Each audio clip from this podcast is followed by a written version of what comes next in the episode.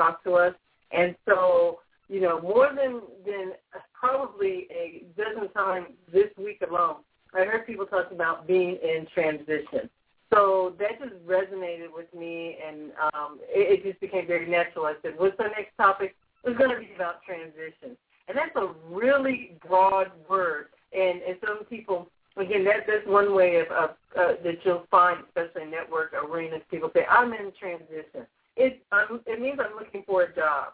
Um, and there's a lot of reasons why people might be on the the job market and or on the job search. It, it includes everything from people who are transitioning from school, you're about to graduate, um, or you're planning to graduate. And what I also love, I also get questions uh, which online I do the Yahoo Answers. I'm the career coach on Yahoo Answers. And um, I get questions from people who are in high school and college. And I love that because they're already thinking, not just, uh, one of the things I emphasize, not just thinking about what your major is going to be in college, but think about what career you're going to be doing once you get that major. I think some kids get misinformation and they think about what is my degree going to be. But what good is that degree if you don't have some type of vision of what type of career path you're going to be in? Absolutely. But but what I want to do, I want to speak to those young people. I want to speak to the the people who are you know in that job to job transition. That could be internally within your company. You're just ready to to move on. It could be external. You realize that you're just distilling where you are and you're ready to transition out. We're going to talk about that. Mm-hmm. There's the military transition, yes. which we have dedicated whole shows to. But you're going to find out in, in today's conversation that there's a, a common thread about transitioning that everyone can pick up on the tips here. Um, so just stay tuned as, as we talk about that.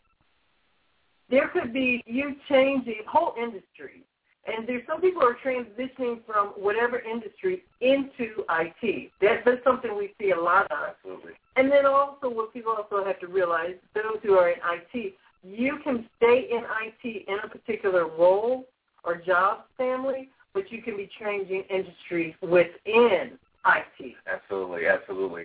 Uh, one thing that I've noticed, some people have difficulty or have a lot of questions around transitioning into IT. It's a hot field. It's interesting.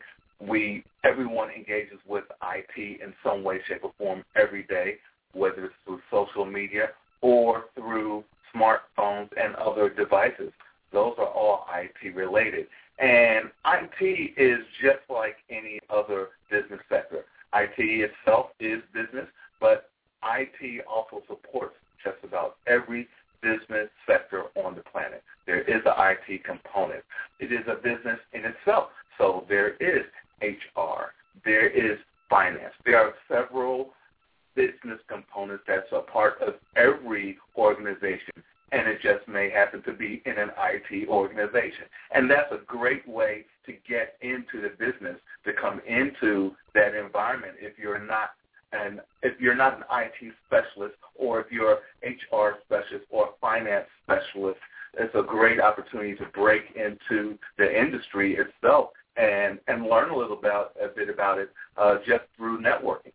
Absolutely. Um, and, and and you know that's that's one of the things I want to point out is you know transition is a big topic. Us being Technology Expresso, transition is big um, around IT. I don't think we go to a networking event where someone doesn't approach us and start have a, some type of conversation around transitioning. How do I get into IT? How do I get to the next level?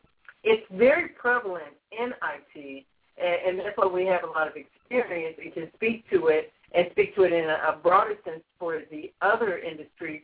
Um, because unlike maybe other industries in IT, things change so fast um, there's such a rapid movement where people don't just go in and start with a company and stay there for 25, 30 years, you know, get a gold watch and retire. Um, IT is only yeah. a gold watch. You know I love watches. Yeah, exactly. um, but you know, um, in our industry, it's so much different. I, I've been in this industry for 25 years. I got in the industry right out of college. Um, and I remember I actually had my first job uh, with a company, large company um, associated with IBM, and we went into a junior executive training program. Uh, there was about 16 of us, I believe, and um, within uh, nine months, we were laid off and it was because there was something that I hadn't even heard of. You know, there was a hostile takeover. One company uh, went after our company, bought out a, a lot of stock, and it was a hostile takeover. And so they started downsizing, and they started with the last hire. You know, that was my reality check right then and there. That this this industry, you always have to stay at the top of your game, and anything could change at any moment. Um, and, and so I, with that, I have rode the wave and always try to stay ahead of the curve. And you know, I've been through when the the technology bubble burst. I've been through when the dot com era and rode it to the the high highest high, um, and and have received some packages as far as when companies were closing and or being bought out, and your stock was bought out. You know, so in some ways, I learned to even embrace uh, the rapid changes and the, the buyouts and, you know, I've always liked the small companies, so there was risk around that. I've done some contracting, and that's a that's a hot topic too, because a lot of people are very nervous if it's not a permanent job or long-term commitment. They get nervous about that. So it's a little bit, I dare say, even my career path is a little bit like playing the stock market. You're always trying to stay ahead of the curve, ahead of the trend, Try to identify what's coming next. Make sure your skill set keeps up with those trends and are marketable. Um, and then sometimes you have to weigh how much risk are you willing to take. You know, are you willing to relocate? Are you willing to travel? What are some things that you're willing to do? You know, try something new. Get out of your comfort zone. What are you willing to do to to ride the wave and keep up with the, the industry? So that that's being kind of the nature of IT. Uh, I think that's why we're able to speak so fluently, you know, to the, the topic of transition. And, and David, you know, your experience transitioning from the military, um, you know, that's another angle that we're able to. Mm-hmm. And I and I want to speak to. There are people out there that you know we talk about the different types of transitions. Some people find them in transition, and um, sometimes it's not by choice. They're laid off. Uh, let's be honest, maybe um, they're even let go from their, their organizations for various reasons. in some cases, especially um, IT, but I know this to be true in others, what skill was hot this year may not be hot this year, um, next year. And so, therefore, you may be a specialist in one area. And what you need to be able to do, again, you need to read the signs. If your job is going to be obsolete, you need to be un- looking at what's the next leap you're going to make. And, and we want to talk about that. So it, it's a very broad topic, and at the same time, you know, um, there's so many common elements.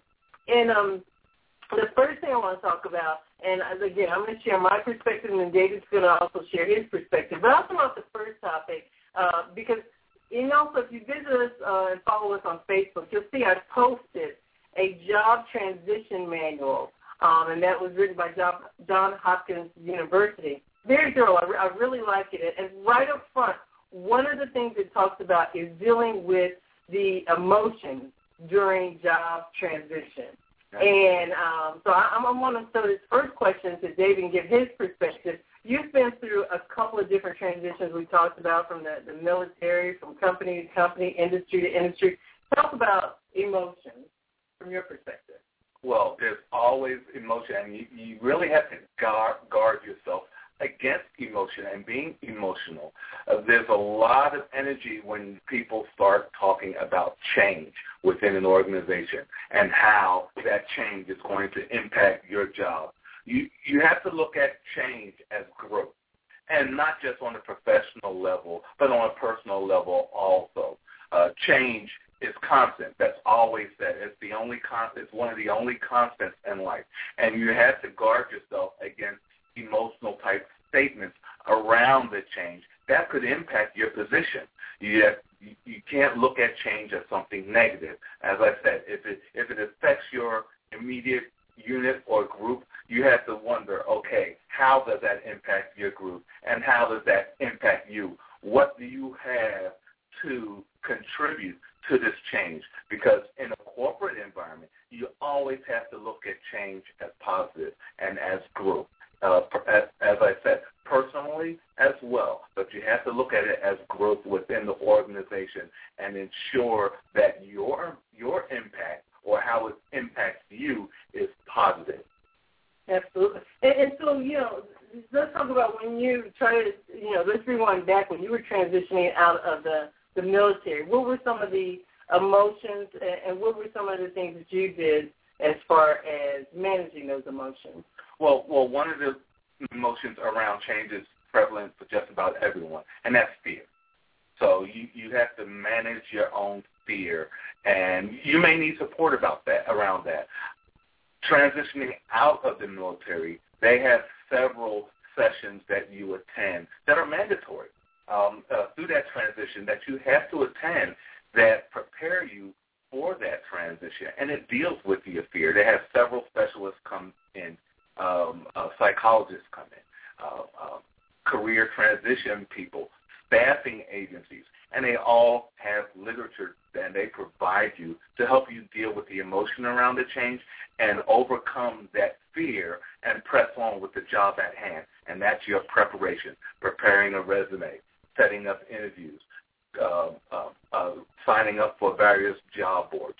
All those can be impacted by your fear of the transition and keep you from doing the job at hand because that transition, that looking for that next job is a job in itself. And you have to stay on task and prepare yourself and uh, and engaging people eventually be your next employer or have leads to your next position. So it's important to overcome that fear and that fear may be that may be done by engaging your support group. And if you don't have a support group, well, you have to develop one. You have friends, you have coworkers, you have managers and leaders within the in the military. Um, you have those in your in the corporate world. You have those as well. There are people that you can trust. You know who they are um, that can help you through that transition. So look, I, I want to piggyback off of that because you, I want people to understand. Again, you're talking about in the military they had formal programs so they, they recognized the, the stress.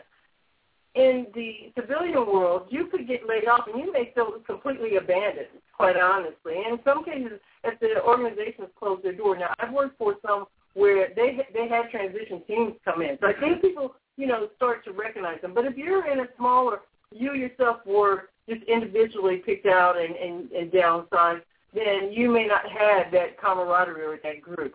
And I say that because just plain and simple, when you're in transition, it can chip away at your self-esteem. And at, at, at no other time, when you're job searching, you need to have that self-esteem. You got to believe in yourself because you're selling yourself. Absolutely. So it, it one of the things that is if you your main takeaway from what we're saying here is is find your support group during your period of transition. It could be very isolating. It could be very scary. And I see people, you get into even panic mode. Okay, you you you got your bills looming and that type of thing. The calls aren't coming in fast enough. People aren't responding, um, and you start to panic. It starts to chip away from your self-esteem, and then it's a never-ending cycle. So one of the things that that I say, and one of the things that I I learned very early on, because again, I've been through every, you know, as we were listing off those different type of transitions, I've been through them all. And one of the things it's very important not to let yourself slip into that panic or depression mode, um, and, and to pull yourself out. One of the ways to do that is not to get isolated. It's, you know today we've got computers and you can do a lot of your job search right over the computer. That actually could be a dangerous thing. Um, not be, not from a perspective of that that's the way that you have to do it today, but from a mental state, because that's how you get isolated. You know, I was told early on is that look, you get dressed every day as if you have someplace to go, and you find someplace to go. If you have to go to the Starbucks and and just be on your computer, you're around people.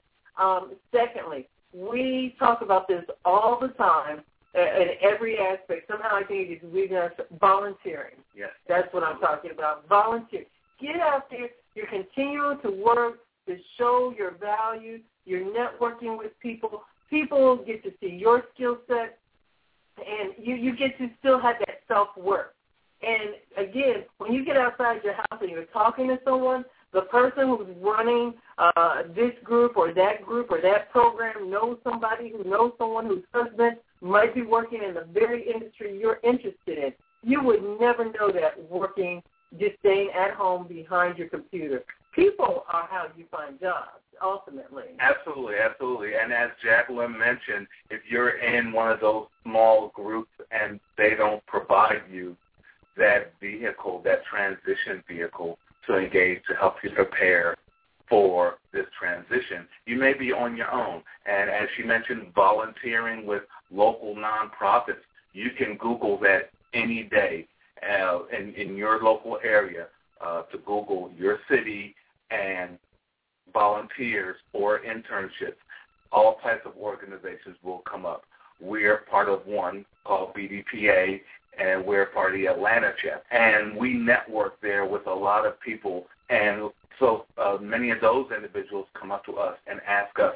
They know we have our radio show. They know what our topic is about, and we support the organization in that manner. So we are there to engage them as well as other staffing agencies and individuals that in the HR capacity to engage them and give them that feedback and create that little community and support group that they're looking for to give them positive feedback, sometimes negative feedback, critical, important feedback to help them through this transition period. So get out there, volunteer, join some of the uh, local nonprofit organizations that some of your coworkers are probably a part of, and create your own personal, professional network of people that you can trust to help you through that transition.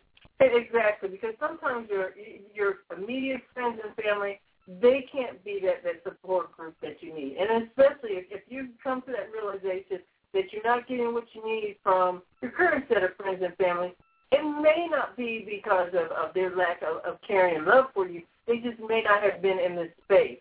That's why it's so important to to be a part of a professional network. If you're in a particular profession or career path, um, you know, there's a meetup, meetup.com you can find other people who are in your career path.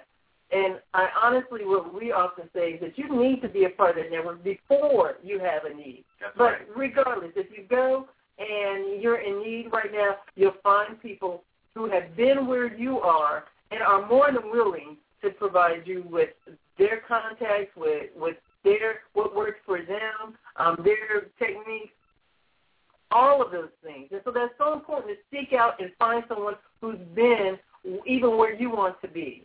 Um, so everyone should belong to, you know, in our case, not just one professional organization. You know, you may hear us talk about BDPA, but I'm also a part of the, both Dave and I are part of the project management, uh, PMI community. We're part of IIBA, which is the International uh, Institution uh, for Business and Analysts, which I'm a part of.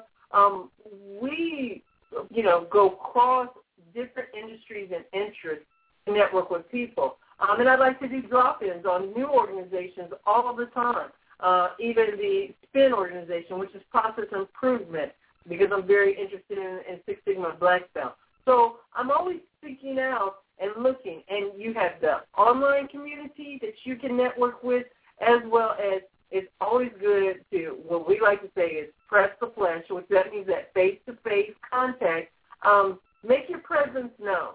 Yes. Make your presence known. Absolutely. Uh, as far as the online community is concerned, there are several. Your LinkedIn profile, and there are several groups that you can join within LinkedIn. You really have to dig in there and look around and join various groups uh, that post jobs related to your career field and interact with those folks, people that specialize in transition and all types of um, information related to your career field or just job searching. There's a lot of stuff out there. I'm on LinkedIn just about every day looking for things, sharing job postings and motivational um, documents and topics that uh, not just relate to individual career path, but STEM. We're big in promoting STEM education within the young community and uh, college graduates and at the high school level. I've joined several groups, and so has Jacqueline, and we're always throwing out information and tweeting as well. We tweet. Look for us on Twitter at uh, Technology Express. I can't remember our handle, but visit us on our website, www.technologyexpresso.com. You will find all of our social handles there. But back to my point, online communities, LinkedIn can lead you to a lot of those communities as well as meetup.com. So don't ignore that point. Visit us and you'll see some of our um, social handles, our social media handles. Jump in there and network with us online as well. As a matter of fact, I'm on Twitter right now. Um, and I'm on LinkedIn. Go ahead. Our Twitter handle is at EX Cafe, so it's just abbreviated. Tech T-E-C-H-E-X Cafe, um, Technology Expresso Cafe. And we I also have a Twitter chat oh, chat room open, and you'll see us under hashtag Tech Grinders, like as in grinding it out, you know, getting our hustle on. So um, you can join us in either one of those. Um, also, we're online at the technologyexpresso.com. We have our chat room open, and I see we have some visitors, so welcome. You can ask your question in any one of these medias. If you have a specific uh, area that you want us to go down as far as the transition topic, we welcome your questions. Again, this is a topic that is, you know, really, I'm, I'm seeing a lot of circulation, and I think it's because of two reasons. Um, you know, it's a new year, um, and, and people are starting to renew.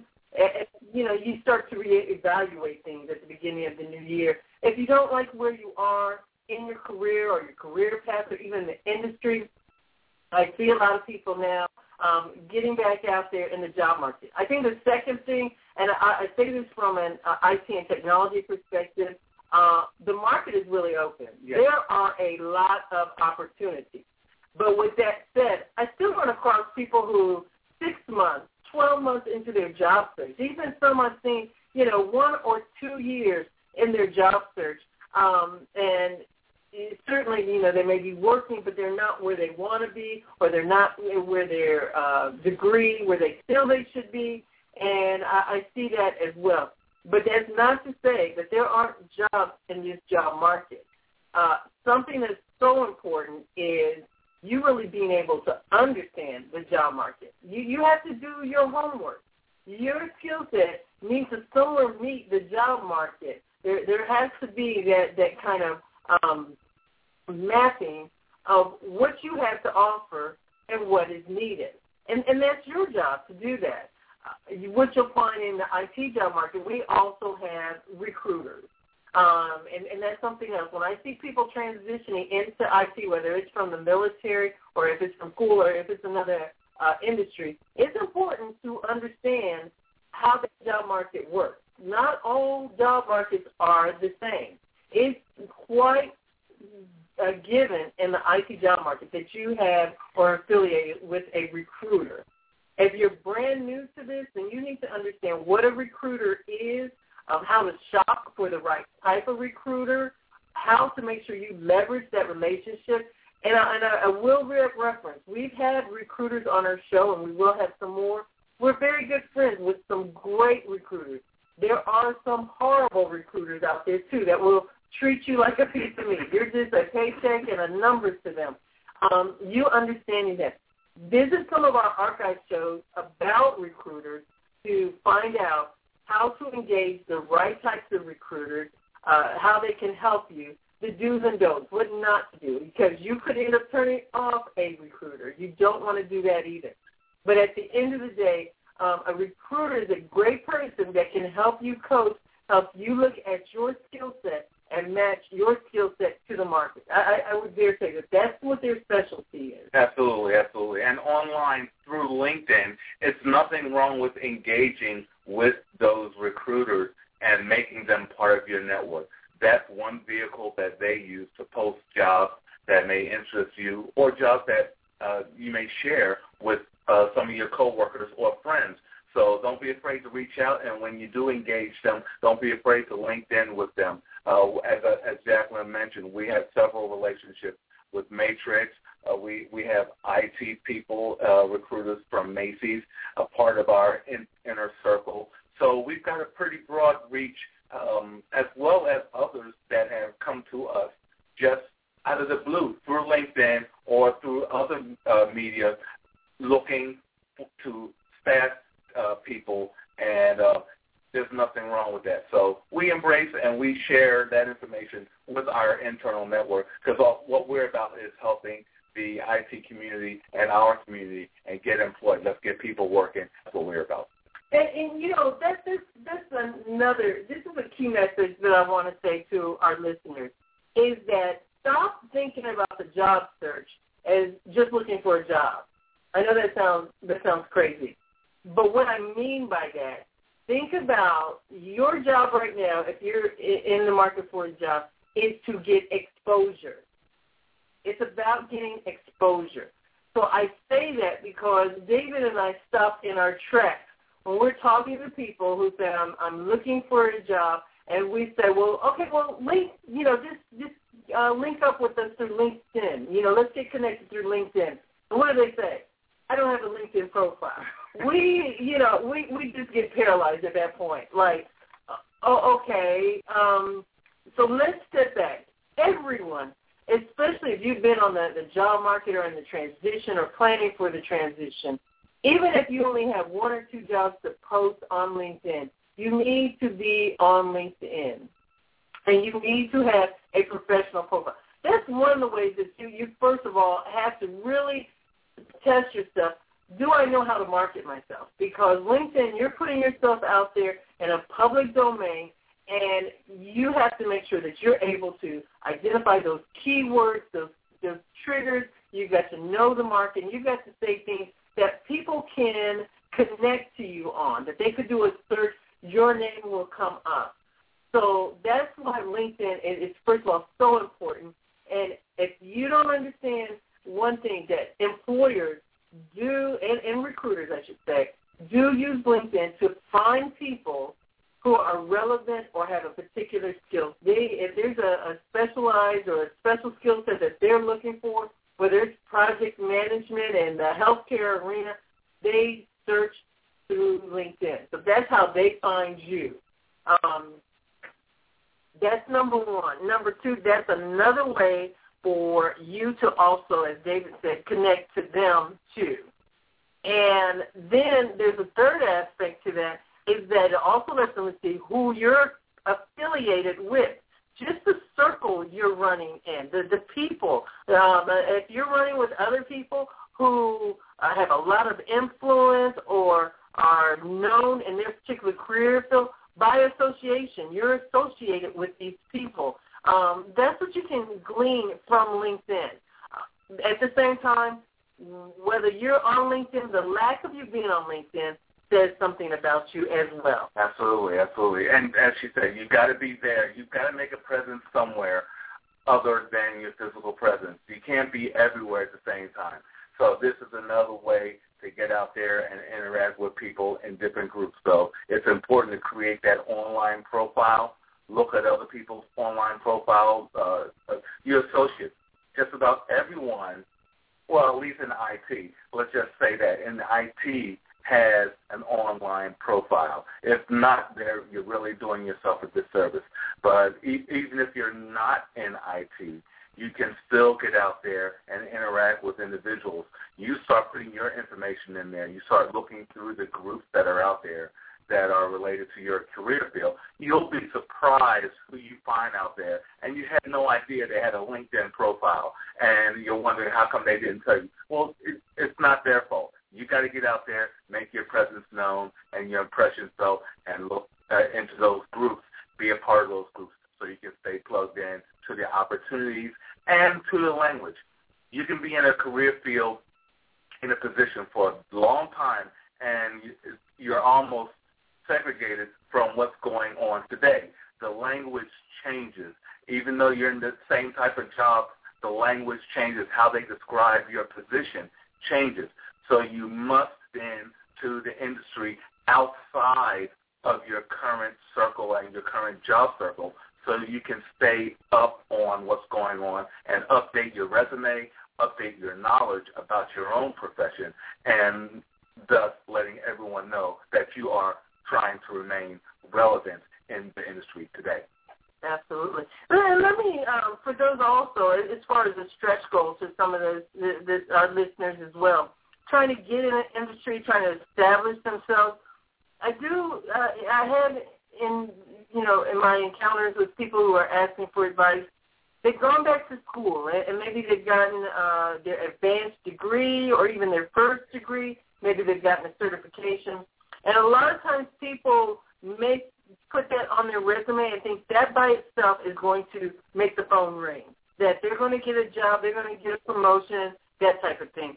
Um, let me let let's keep it real, especially uh, I said earlier, IT. There are jobs out there. There are definitely jobs out there, but there's a lot of people looking for jobs who are applying for them. So it's competitive. I'm not to say that that you apply for a job and it's yours. It doesn't work like that. Um, and I dare say that it's got to be like that in other industries because uh, IT is clearly a growing industry. So I can't imagine even other industries those choice jobs, those prime jobs, it's competitive.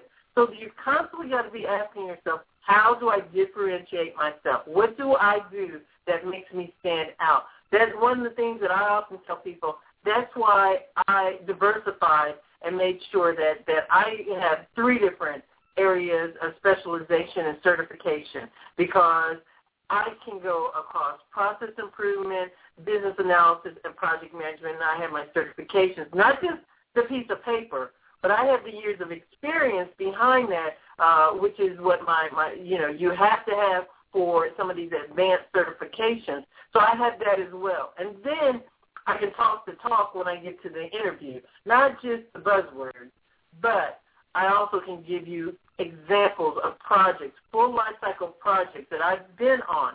Um, but I say that to say that um, that you know you get the advanced degree, but one of the things that's great to do in a lot of ways when I talk about understanding the market is going using the job boards to shop and just read through all of the different job listings there. Look what are the words that you keep seeing over and over or the combination of words you keep seeing. That's what you need to either be working toward um, and, and, and what you need to, as you define your roadmap. And, and that's something that's good too, is actually plan out where you want to go. I know, again, when you talk about the military transition, you all had a, a workbook. And and that's the, the similar to the, the transition manual that I found online. If you Google job transition, you'll find articles, you'll find um, different tools and workbooks. Write down what you're trying to do. Again, it's about mapping what the job market is saying they need, and that's where the job force will help you, and where you want to go. Write it down. Yeah, I, I, I'm looking on your computer uh, right now, and that document that you mentioned out of Johns Hopkins University, that's a PDF. So everyone, um, if you go to www.jhu.edu, I guess, and what would you type in there? Job transition? You might pull that document up, and you can pull that down and save it and print it up yourself. So it's important to leverage all these resources that Jacqueline and I are mentioning, as well as some you may come across on your own. But I, I wanted, uh, you said something, and, and it made me think. Don't sell yourself short on this uh, either. As Jacqueline was highlighting her diversity in her career path, if you, I bet if you sat back and look at looked at your resume, printed it up, not just on your computer, print it up and look at it, and you may actually say, "Hey, I'm pretty diversified myself. I've I've been in HR, I've been in customer service, and you you you see that you have different skill sets that cross across different business sectors. So don't sell yourself short and continue to highlight highlight that ability to transition. That's important when recruiters or staffing agencies are looking at your resume or your profile. They're looking at your job experience and how well you transition and transferred that knowledge from position or business sector to business sector. So don't sell yourself short. Keep that in mind and talk about that when you get to that resume or when you're doing your elevator speech about yourself, that you have transitioned from different types of career fields or sectors and applied those past knowledges to each and every one. Don't sell yourself short again. Absolutely. And, and, and along those lines, your skill sets and break them up into what we call soft skills and hard skills. Um, those hard skills, those are those tangible things. Those are some of those things that you can get the certificates on, or you're taking a class in, something that you can physically demonstrate, I can do this. The soft skills, on the, the other hand, have a lot to do with communication skills, team building skills, of time management. They're the kind of the, those those intangibles. But however, if you can't do those, if you don't have a combination of both, you might not be a good fit for a lot of employers. So one of the things is you you may find yourself heavy on the hard skills but light on the soft skills. You might want to go out and show and demonstrate through your continuing education how you're balancing that out. Mm-hmm. So, you know, in your resume, there's two things. When you're trying to do that critical critique of how someone looks at your resume, First of all, I'm trying to look for your hard skills, but I'm also trying to look, are you trainable? Do you pick up things fast? Are you a self-starter? I'm throwing out all keywords here for you, okay? Mm-hmm. The second thing is, is, is, so I might look. You may not have one of the hard skills I'm looking for, uh, like a specific language or a specific uh, software package you might not have. Mm-hmm. Um, but what I can do is I look down your education and I see that you're maybe taking some classes or you belong to a professional organization or you've attended a conference. This is a person to me that is continuing their education. So I'm okay with it that you may not have everything on the hard skill side. Then, but you know what I do look for is your soft skill side. I want to see where you've done some problem solving, where you've volunteered to do something, yeah. where you've shown some initiative. I'm looking for those words because if you can show me or demonstrate even through your resume, if I can see certain key elements, then I want to bring you in and I want to have a conversation. And that may fill in any of the missing gaps. Um, yeah. That's where, again, we keep talking about. You've got to have confidence in yourself and know how to package yourself. Um, you have to uh, be able to glean from where you are those soft skills that people and you can apply to different jobs. If you have a eye for detail, that's something important, you know, again. Absolutely, absolutely. And uh, one thing you said about those soft skills, you develop and can perfect and improve those soft skills and your volunteer organizations. Those those organizations where you're just communicating with others about your profession. That's where you gain your confidence because you're not on an interview there. You're just talking about yourself, talking about issues that you all relate to in your career field or just your interests. And there is where you develop your soft skills, your communication skills, how you become more comfortable speaking in groups of people or in one-on-one conversation. So you hear and people there for different reasons. Some are there looking for work, and you you shake a hand or meet someone, and they're giving you their elevator speech, and you're like, wow, that person is really ready. So you learn and pick up a lot of information through those nonprofit and volunteer organizations. I can't emphasize that enough. We learn a lot about individuals, and our nonprofits give us the ability to share a lot of this knowledge that we have with individuals and help a lot of people get employed. That's what we like to do here at Technology Expresso. Exactly. And, and you know, that's, that's one of the things, uh, again, as you start doing some of your self-assessment, as we call it, or self-evaluation, um, and, and that's a, a big part of this uh, job transition manual that I'm looking at. Uh, that's number one in your job search. And what people have to do, I almost say, if you've been on the market for over three months, then you need to do a quarterly self-assessment. Where am I? What might I be doing wrong? And then that's where you have to answer and answer some hard questions because you can't continue to do the same things and expect different results. And when it comes down to the job search, it's not, you know, the, the, the job market that's doing anything wrong. It is what it is. You're going to have to keep molding and reinventing and repackaging it until you find and get that niche. And sometimes it's just, you know, you, you also got to have that foot in the door mentality. If there is like an ideal position that you are shooting for, it's always easier to get in, prove yourself, convince people to take a chance on you if you're already in the door.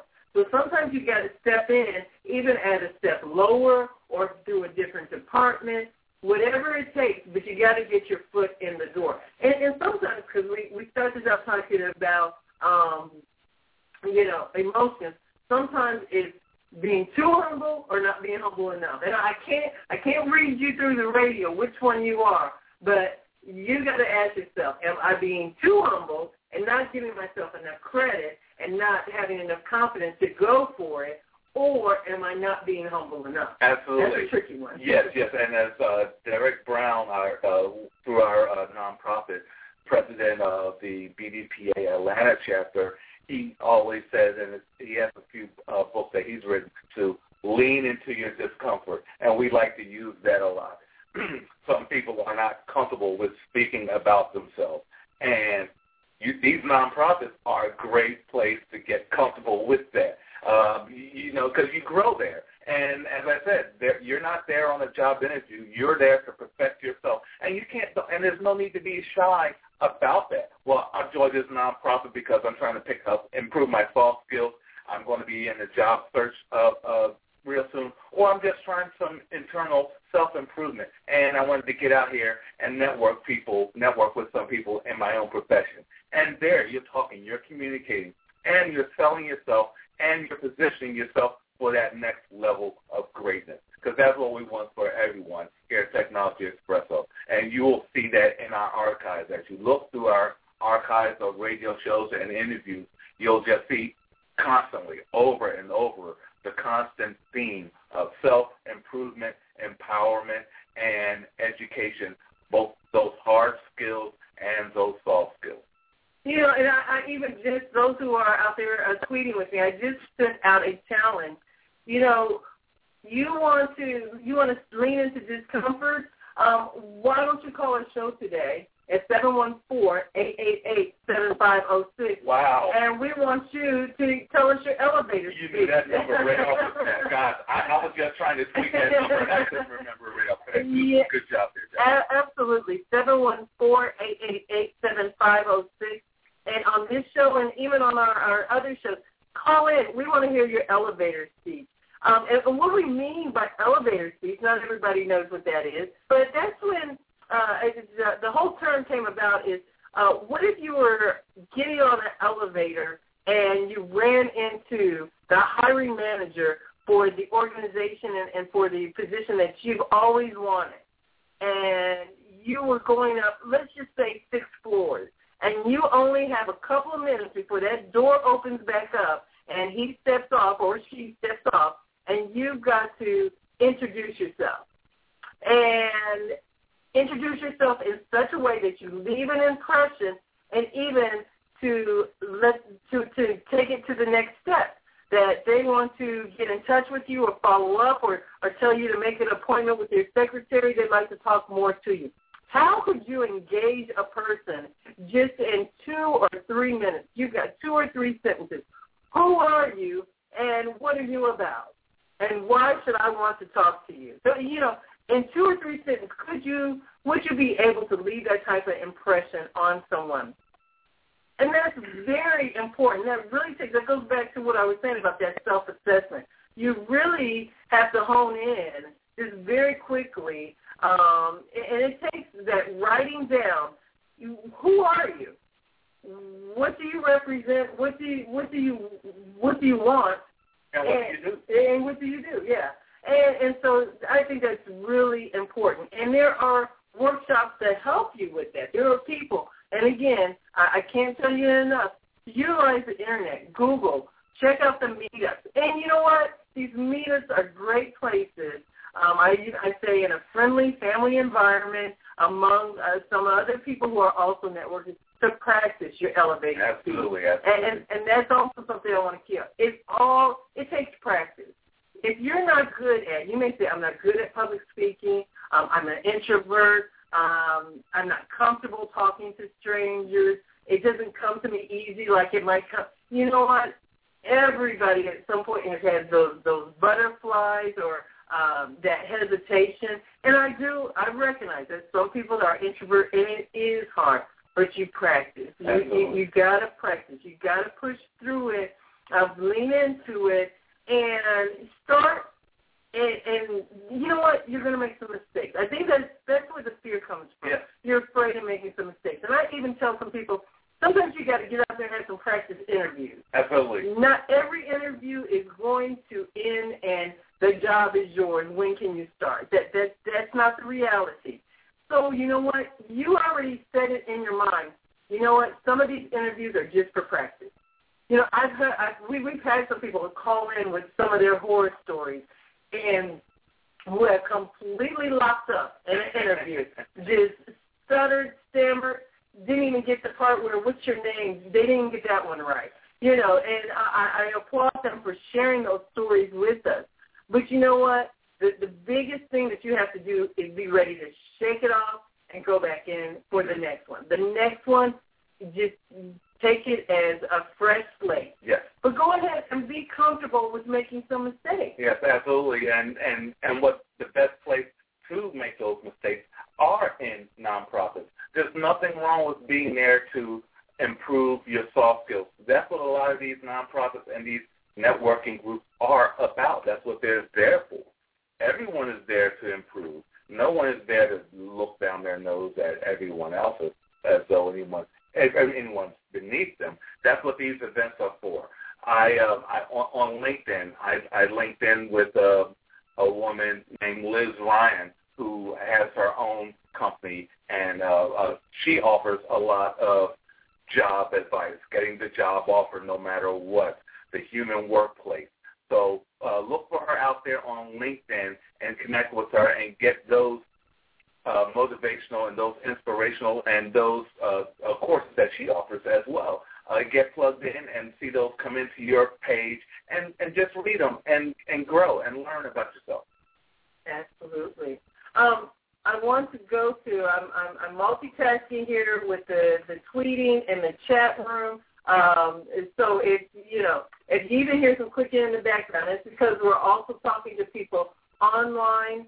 Um, we're in our social media. In our social media. So um, we thank all of our listeners. We thank our guests in the, the chat room. Even though some of you are being quiet, feel free to um, ask a question. Uh, we like we like the live questions. We we don't know uh, what we're going to be asked, yeah. and we enjoy that as well. Come on, I dare you. Lean into your discomfort. Absolutely. Um, so let's talk about as we we continue. I, under self assessment, and I'm, I'm referring to the job transition manual. And um, if you can't find it, you can always uh, go to our Facebook fan page, and I have it posted out there. But one of the things, self-assessment is understanding your interests, your skill, and your values, and, and is fundamental to finding a satisfying job. This section of the uh, manual will help you with your interests, your skills, um, and inherently tie them to career satisfaction. How um, they can be used to help determine your career path. So this self-assessment. And there's some great ones out there. There's some free ones out there. The biggest thing that I would say about that um, that I see sometimes is people take the self-assessment and the personality test, and in some ways they don't marry that with common sense, I might say. They might take those tests too literal.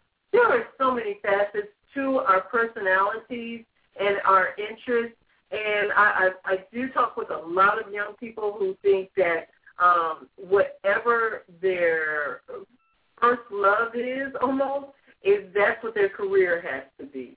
And sometimes it, it, the thing that you love actually shouldn't be your career because once it becomes oriented with work, it may, you know it, it actually can take the fun out of it.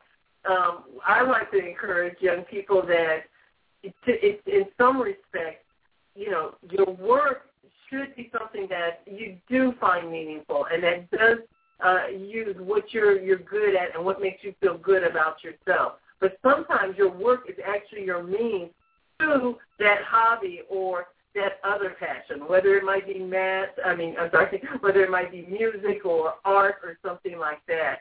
Um, but I, I've talked with enough people that the biggest thing that I find is that people aren't, cre- aren't creative, I'd say, on the one end, um, because a lot of people, and young people especially, get stuck with those jobs, those jobs or careers that they hear the most about. So they hear about lawyer, they hear about doctor, um, they they know about singers and artists and that type of thing.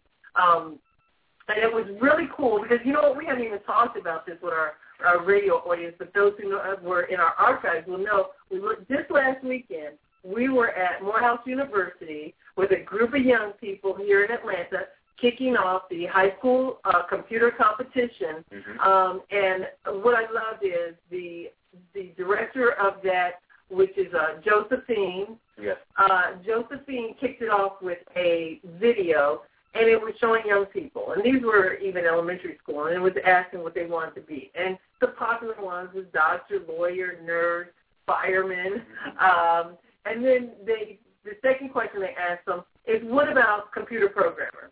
And, and do you know what that is? And half of them said, "Huh? What? No, never heard of it." You know, and so that's the the scary part is not just young people, but even adults, and I, I tie it to IT because there are job families, and what you have to do is peel back the layers and find out about job families. You might like sports and technology. How do you relate those two together and find a job family? A prime example is everybody thinks of IT and they think of computer programmers if you actually Google and look around uh, around the job boards and with the related jobs to technology, you're probably going to find about I'm going to say 200 different job titles within IT. There are so many jobs related to IT that have to support the coder or the programmer. And, and again, that's what I talk about. The IT field, it's growing. Um, there's a huge sprawl in IT. So that, and it's not just project management, it's not just business analysis. There's so many more. But you have to start looking around the job family. Um, so, so that's one of the things that I uh, encourage people to do as far as understanding job family. Again, the best way to do that is exploring it. If you're interested, if, if data and numbers interest you, there's database administration, database analysis. There's groups around those. And you'll see that, again, out on our Facebook, we post those. If you're into gaming, gaming is a job family. If you're into design and the art aspect. But I dare say, if you're in a current industry, and I said we would talk about this, if you're in a current industry, I'm going to talk about a friend that I met this week. She's actually in the legal profession, and she's transitioning into IT. Um, and I, I helped someone else who was in the nursing industry, someone else who was an accountant. Yes. I've helped them all and, and talked them through transitioning. I'll give you the example with the legal profession. I started thinking about the legal profession and some of her soft skills, which she has to obviously have attention to detail. She understands, you know, legal language. Well, in uh, organization I belong in, there's a, a role called compliance officer. The compliance officer takes legal uh, documents and new regulations that come down from the government. They have to read those and then translate those so that the developers can code those into their into the program. That's called compliance officers. Not a lot of people know about that, but she was at the right place. She was at a networking organization. She was talking to people in the industry who know their way around, Mm-hmm. and it came out in our conversation. That was just just one example. Yes. One of the things I'm going to say to people on the the radio, when you think about the job that you're currently in, and if you want to transition, let's say to into IT and find out how you can leverage IT, I dare say when you log on to your computer at work, look at the programs that are running on your computer. Yes. There are probably and likely specialized programs on your laptop for your particular job class. If you're in accounting, there might be Peachtree software. There might be some SAP uh, programs running. You are a user of that software. So bear in mind that software has to be developed. There are trainers that train that software. There's implementation people that go to other sites and do the implementation. There's pre-sale roles where you go out with the salespeople to help sell Mhm. the benefits of that software. These are all jobs related to that. You could go onto the website for that particular software package and look under their job posting. Yes. You you you you starting your job search right there, Absolutely. leveraging what you already know. Absolutely, and and and so and say that is necessarily not necessarily your thing. You don't necessarily want to know how a certain software package is built. You still interact with that application from a user experience perspective. So you do have knowledge of that uh, of that software package from a user experience. So that is always um, um, necessary, that user experience for our coders and our developers to create the next set of enhancements for that particular software package. So don't be afraid to get out there and interact with folks uh, and, and just share your knowledge. You never know who you're going to meet and, and how you're going to impact that individual or how they may impact you. So get out there, network, engage folks, um, if, if not in person, at least online. Go into uh, go into LinkedIn and in the under groups, type in a particular software package or type in a particular interest.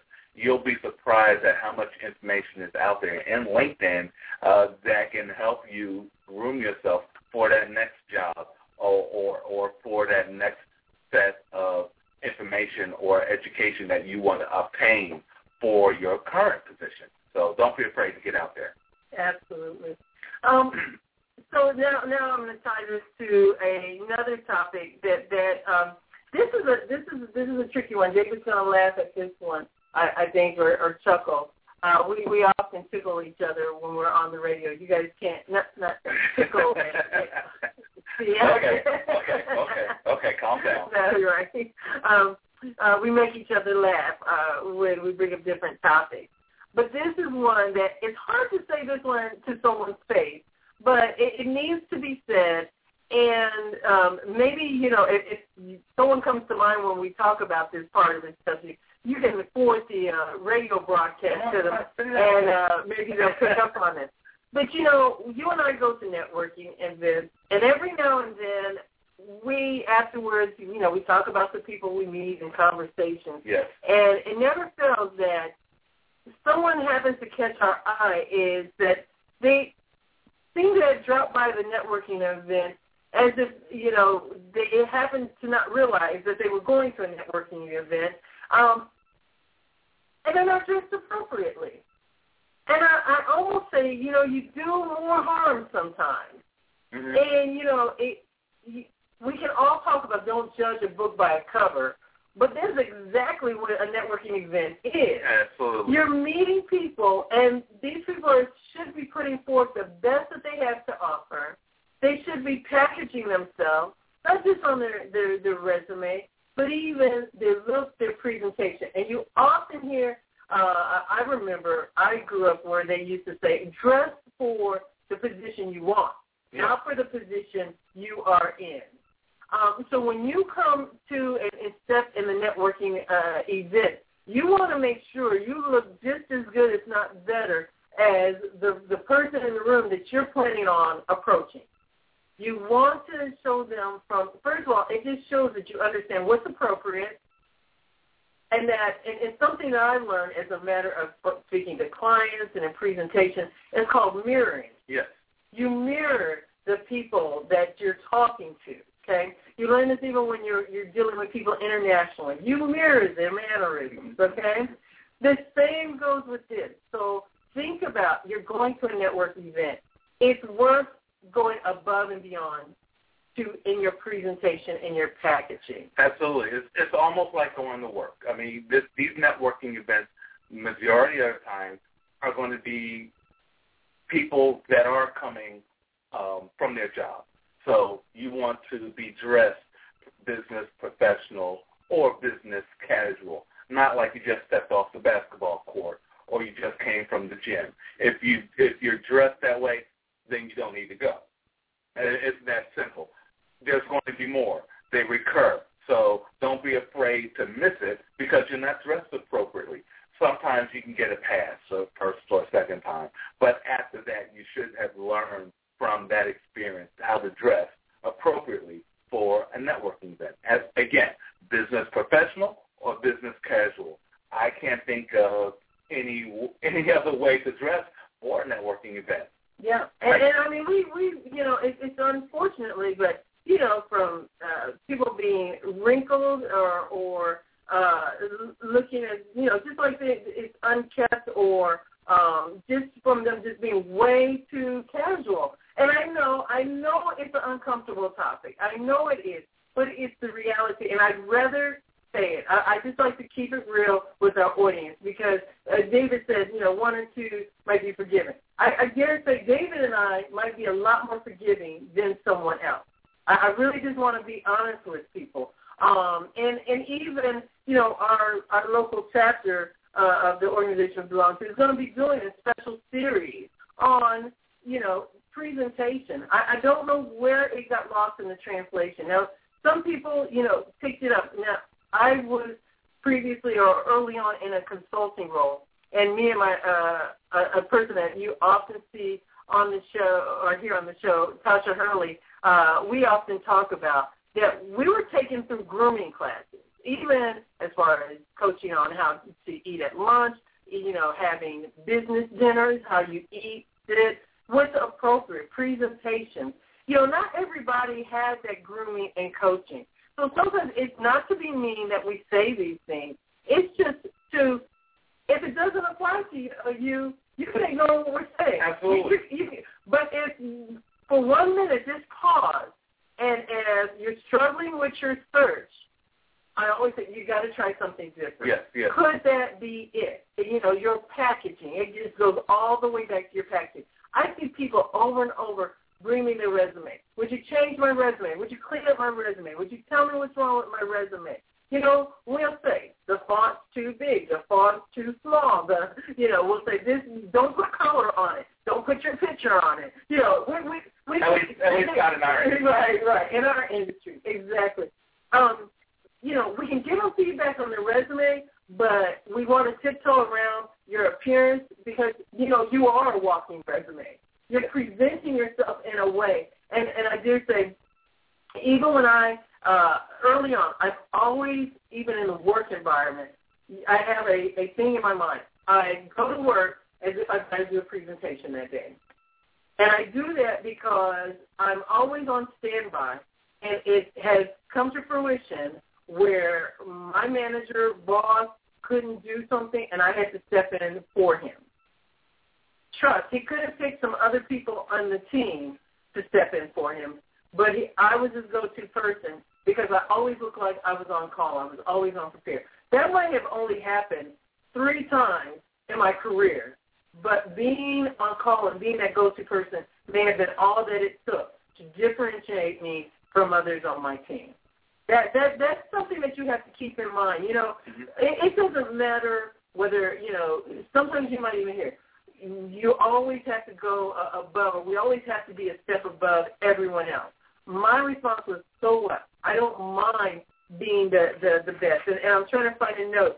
Um, I, I found this and I actually retweeted it. Um, I, I love this. It says, "Be so good they can't ignore you." Hmm. Write that down. Be so good they can't ignore you. Absolutely. And, and that's when you step in a networking event. And that that piggybacks on something else when we talk about networking. Uh, David, you, you you're my witness. We've gone to networking events and people hang in the back or they sit off to themselves. They don't engage anyone. You should not go to a networking event and not leave with having met some new people and secondly having left an impression. They need to know that you came. Yes, uh, either either either you are going to give out some business cards or you better come back with some business cards that show that you've networked and engaged several individuals. And that may lead you to, hey, you may need some business cards. Or, you know, you, you don't don't sell yourself short here. When you're going out look for, looking for a job, looking for your, that next change, yes, uh, we're talking about differentiating yourself. What are you bringing to the table? Um, uh, real quickly, though, as far as uh, attire is concerned, some some uh, areas of business are more laid back than others. Uh, some small businesses, and your attire may be pretty casual for that environment. That may mean you're not ready to come to that event. You may need to change before you come to these networking events. So keep that in mind. But again, it's important when you're networking. This isn't about sitting in the background. This isn't about laying in the cut. Because if you're if you're if you're hiding in the background, if you're standing still, you're falling back because everyone else that's in competition with you for that position, for that next job, or for that education, they are being a little bit more aggressive. So you got to be aggressive. You have to want it. You have to want it. You wouldn't be there at the networking event. You wouldn't be putting your resume out there, polishing your resume if you didn't want it. So now you're in there. You're face to face. You got to act like you want it. You not necessarily be overly aggressive, but you have to be engaging. Engage. Lean into that discomfort and engage. Reach your hand out. Meet some folks. That's what everyone's there to do. No one's necessarily going to walk up to you if you're standing over on the sidelines not wanting to engage anyone. If you're in conversation, you will have people coming up, putting themselves in the conversation. That's leaning into their discomfort. Get in there and get busy. And, and one of the things I, I, I'd like to add to that, as far as networking, is you know what? When you're in a job search, I, I was taught early on, you know, treat it like it's an eight-hour job. You get up in the morning and you go to your job. Your job, when you're looking for a job, is looking for a job, yeah, right? That's your job. Um, and, and part of that is your time management, how you use your time. Um, you know, and also as far as reaching out to people, uh, getting in contact, having whether it's having lunch with people, um, you you put things on your calendar so that you you know you treat it as serious as if you would you know your actual job. I think I think that that's very important. Um, but the the other thing that I was going to say, and I'm, I'm trying to remember the other thing that I was going to say, um, is as far as um, I, I just drew a complete blank, and that doesn't happen often, people. Well, uh, okay. Well, we're we're still talking about transition here, and what I wanted to, been waiting to talk about was transition is change. Mm-hmm. Okay, it's change. You're changing career fields, so it's all about managing the different uh, things that affect that change, such as anger management, emotion, as you mentioned early on. And that's what we're talking about here on Technology Expresso. And I want to summarize, um, I, I want to make a parallel here with the transition, the career transition and change. As I said earlier, change is the only constant here. And I want to summarize change and just replace the word change with transition because they're synonymous in what we're talking about here. Change is normal along with stability, so keep that in mind. The change has already started. That means your transition has already started before you realize it because if we're talking about a job transition, um, if you're being targeted for a layoff, it's already started before you even know about it. So uh, be ready for it. Focus on what you will gain as quickly as possible from that change. And commitment to that change will lead to your success. So sooner you embrace the fact that you're transitioning, the sooner you can get started on your next position on polishing that resume. That's going to lead you to the next level of your success. Absolutely. Um, and, and so thank you, thank you. And, and I want to, to add uh, something that came to mind. And trust me, I know we have gone over time, but this is a big topic. We said we were going to cover a lot of territory here. And I want listeners, as you marinate on this, if you have any personal questions or, you know, want to talk to us real time, you actually can call us. You know, we're, we're very accessible. We're, we're real people here. We're not just radio show personalities. we we actually are all about helping people. We just use the radio as a means to get to uh, get the information out to a lot of people. They can listen to it at their convenience. But we're real people, and we like to, to help and coach people. And as we're winding down January, which is mentoring month, you know, get a mentor or be a mentor. That's our message in January.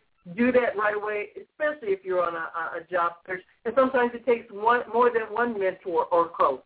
But you can call us at eight five five four eight four 6837. That's our phone line, and if you leave us a message, we will get back to you.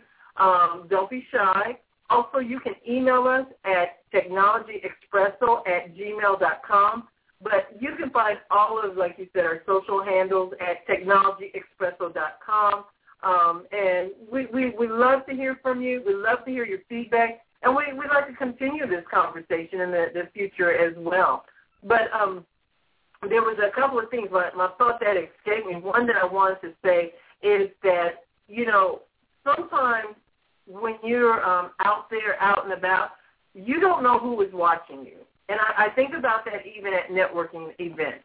Uh, you don't know who's watching you, and even, you know, we keep talking about if you volunteer or you, uh, you know, become a part of an organization, if you start volunteering with them or you know take a role there, people are watching you, and it's actually the when you're not interviewing that people sometimes pick up on who you are, what you represent.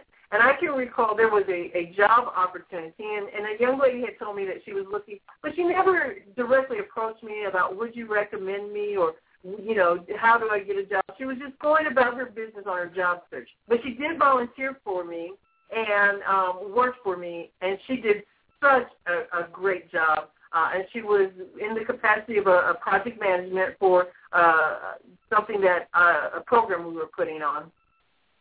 And there came an opportunity, and someone approached me and said, "Do you know any uh, project managers, project coordinators they were looking for?"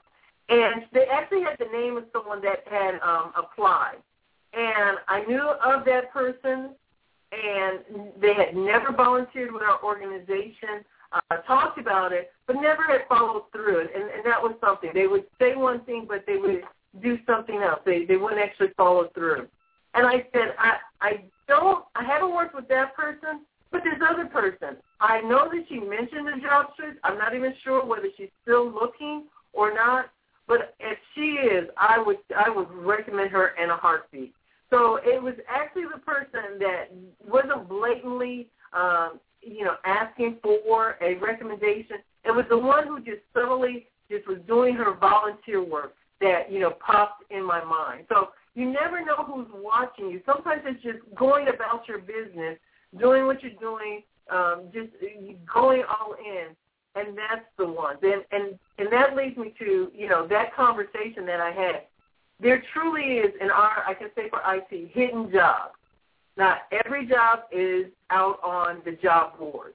So don't think again that you can just do all of your job search on your computer. You can't hide behind you.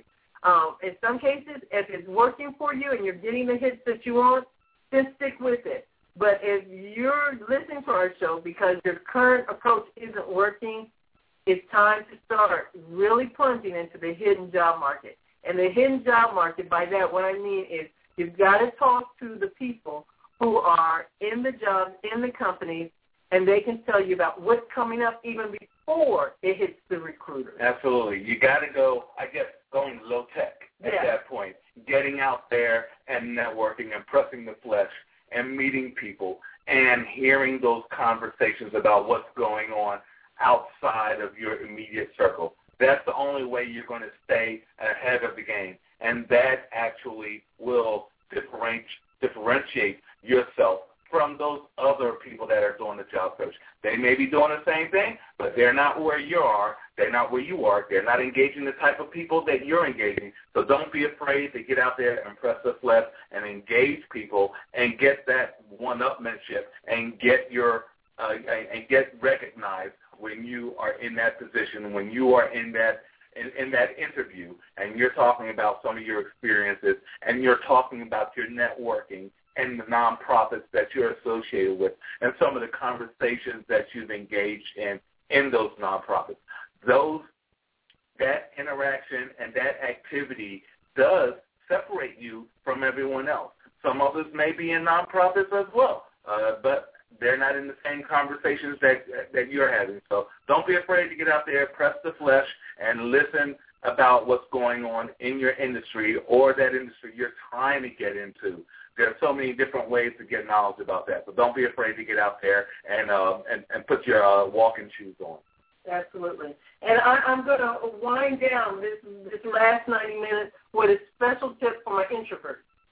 Um, and, and again, I'm, I'm leveraging the job transition manual, uh, and this was written by the Johns Hopkins University. It's available online. There's actual worksheets and um, Isaiah, if you need to kind of get to know yourself and evaluate where you are, this is a great place to start. It's on our, our Facebook fan page. You just go to facebook.com and slash Tech Expresso Cafe. That's T-E-C-H-E-X-P-R-E-S-S-O Cafe. Like us, follow us there, and you'll see that throughout the week when we're not having a show, we're often posting articles and links to information related to our topic of the week. Um, also, we're on LinkedIn as well. We have our own group, Technology Expresso.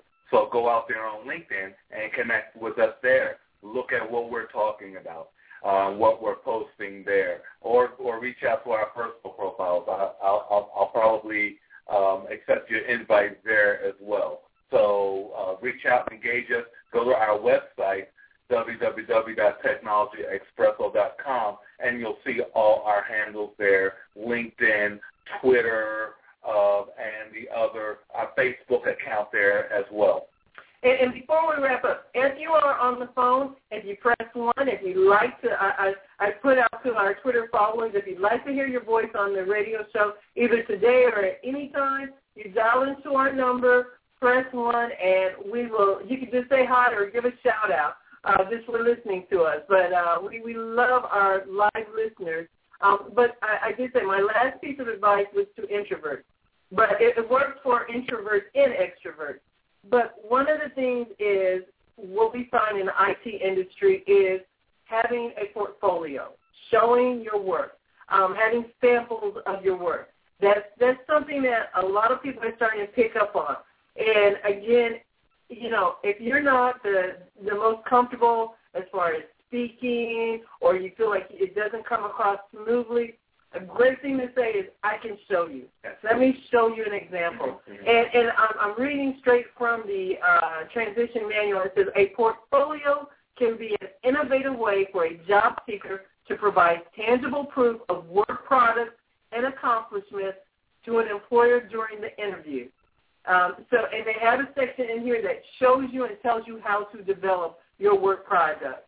Yes. So if I'm a BA, the, the artifacts that I create as a BA, use cases, business cases, uh, flow diagrams, I would have examples. A project manager, mm-hmm. show your schedule. Now, of course, some of the work you do is proprietary to your organization. You black it out. Right. Organizations understand that um, that there's certain pieces that you have to black out. They're used to seeing that. But you just having a binder with your work in it to even just sit it on the table and yep. when the appropriate question comes up. Mm-hmm. Another thing that um, a lot of people that, that we've been encouraging in our bookshop, I mean our boot camp and our workshop, um, is if you created a website, even if it's a website with your resume, a, a, a, a electronic resume as a website. People do that as well. If you're in the graphic arts or gaming, they would love to see that. If you have some type of animation, there's some great ones out there. So if, if you don't know or haven't heard of it, again, Google online resume, yes. and you'll be surprised. Absolutely. People are doing it. This may be the first time you heard about it, but it's already happening. Absolutely, and and these, as Jacqueline said, uh, mentioned, these are artifacts of your craft. So print them up, black out the uh, uh, the proprietary information if you need to, and take them with you to your interview. And at some point, you will be able to reference. Well, I have some copies of the templates that I use. I have some schedules that I've built that that uh, uh, to follow a project, here a couple of meeting minutes that I've held and that I've, uh, I've run, or from a business, uh, business analysis perspective, some of the use cases uh, that the, uh, or user stories that they have obtained uh, within their company or for some of their clients. So that information is available to you. Um, if you're not in the IT industry, and those are not IT related either, uh, business analysis and project management, those two professions transcend IT organizations and reach out to other sectors. There are business analysis analysts and project managers in real estate, in the industrial uh, corporations, in agriculture, in, in agriculture, in sales divisions. So, um, uh, so you have artifacts. You may not realize it, but you do, and you can take them with you on that resume. And that there, that might differentiate you. That may stand out and separate you from the others that preceded you in that interview. Absolutely. So as we wind down, I, I think we've covered a lot of territory. I hope you found it very helpful, um, something that you can pass on to, to friends. Um, you can just, it's very important. I just want to say, your, our fans, our followers, this is for you. Um, we're with you in your job search, in your challenge. Again, you can call or reach out to us individually if we didn't answer a specific question. But we always invite you to share because if you're going through something or experience something, there's probably a lot of other people that could benefit from both your questions or even what's working for you. But but most of all, I say just share um, Technology Expresso with your friends. When you click on our show and listen to our show and share our show, that's how you support us. That's how uh, we get the, the feedback to keep doing what we're doing. Mm-hmm. Um, and, and and we we ask no money. There's no membership required. Um, we we're just doing this because it's important to us and it's our way of giving back. Yes. Are we closing out? We are closing out. I okay. think we we like I said we burned through more than we expected, but it, it you know it was important and I enjoyed it. I did too, and I'd like to leave everyone with a few things as well. Um, as I mentioned, as the topic was transition, and as I said earlier, transition is train is change. So effectively managing change is a necessary asset to your success as a leader in both your profession and your personal life. We have no choice. However, you do have a choice in how well you respond to change, and we all need to grow through change. Otherwise, you become stagnant. Growth is a productive and preferred response to change. And I pulled that out of an article uh, that I had called Change Management for Leaders. And we are leaders. You are a leader. So lean into this discomfort of being a leader of your own career. This is your career. This is your job that we're talking about here. So don't shy away from it. Don't back away from it. This is you we're talking about here. So join us here constantly at Technology Expresso as we uh, talk about your career and our careers and how to position yourself for that next level of change. So join us at technologyexpresso.com or here at our radio station. Call in at 714-888-7506. But you'll have to go to our website to see when our broadcast schedules are. So join us. Listen, learn, leverage, launch. Thanks, everyone. We had a blast. I hope you did too. Visit our archives and play this one back as many times as you like, or any others that you'll find in our library at technologyexpresso.com. Have a great day.